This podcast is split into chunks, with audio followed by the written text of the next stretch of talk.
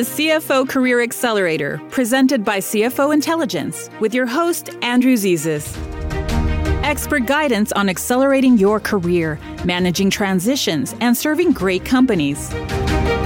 And now, here's your host, Andrew Zezas. Hello, and welcome to C F O Career Accelerator. I'm your host, Andrew Zezas.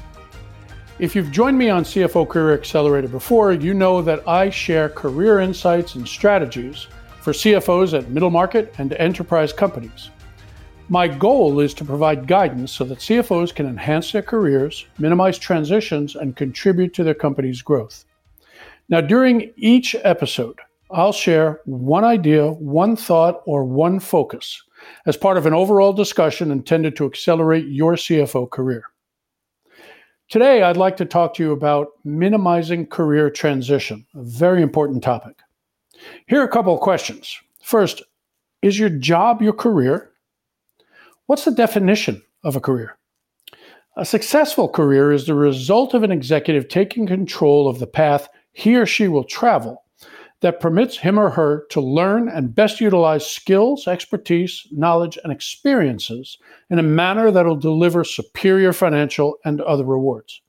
Now, a successful career is not a job, nor is it usually dependent upon one job, but most often includes a series of jobs with transitions in between. Now, achieving career success includes many things. Relative to today's topic, a successful career is one that is strategically planned and managed so as to minimize the frequency and the length of transitions. Okay, so you're heading into transition. Whether the transition was your decision, someone else's, or if it was part of a plan, transitions on the horizon.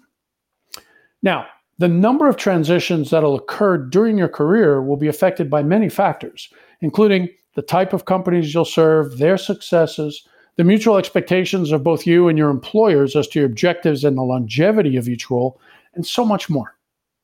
But you can take control of each transition and minimize it to your benefit. Now, what steps must you take to minimize your career transition, to minimize each transition? Advanced planning will mean a lot in shortening the length of transition.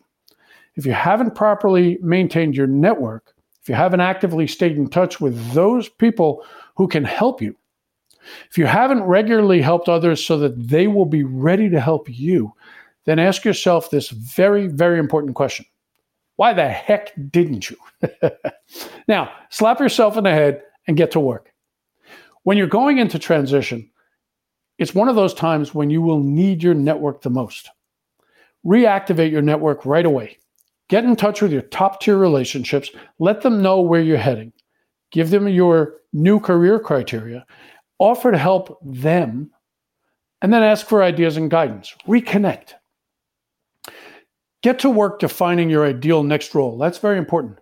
Your combined objectives for the next phase of your career, and be selective. Incorporate those objectives into your conversations, into your promotion, into your bio, your LinkedIn page, and everywhere else. Get out and meet those who can help you. Peer C F Os, C O Os, C E Os, board members, senior partners at noted service provider organizations, and others who can either hire you directly or who can connect you to those who can. Now, here are a few very important ideas that I want you to follow as a means of minimizing the time that you'll be in transition, the time it'll take to land that incredible next role. One, go to work every day while you're in transition. Now, that one sounds obvious, but to many it's not. Transition is not spelled V A C A T I O N. It's not a vacation. Go to work at eight a.m., take a morning and afternoon break, break for lunch, and wrap up your day at six p.m. If you need time to recharge your batteries before you jump in full speed, then take a vacation, whether at home, the shore, skiing, on an island, wherever. Then once your vacation's over, get back to work. Get back to working on your transition. Working from home, the operative term in that case is work. Motivate yourself. Dress for work while at home and in transition. Surround yourself with the tools of work, not toys. Have a workplace at home, a place where you will only work and not play. Work every day at finding a new job, all day, at networking, at helping others so that you can help yourself. Position yourself as a business in- influencer. Make yourself available. Keep a record of your accomplishments and promote them when appropriate. Shake a lot of hands. Have a lot of peer meetings. Offer assistance, request guidance, and be prepared to answer one very important question. How will your company benefit? How will our company benefit by hiring you? Now, transition can be tough, or if managed intelligently, it can be a time to regroup and point yourself in a new and exciting direction. I hope these ideas will be helpful to you in minimizing career transition.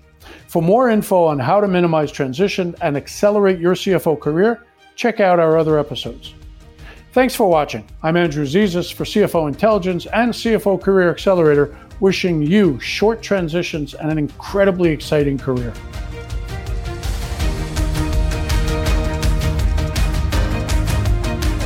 Thanks for joining us on C F O Career Accelerator, presented by C F O Intelligence with host Andrew Zezas.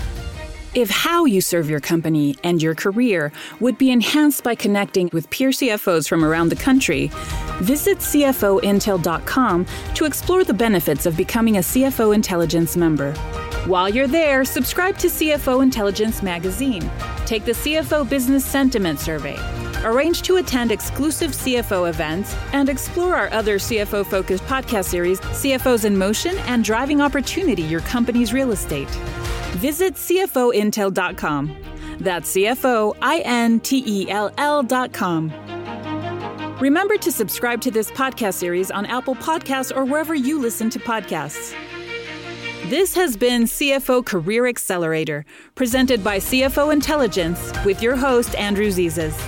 We'll see you next time. The opinions and views presented on this podcast by Andrew Zezas are his own and may not be relied upon as fact. The opinions and views of others who appear on this show are their own as well, and may not be relied upon as fact or for any other purpose. Opinions and views and other information are provided for general information and educational purposes only.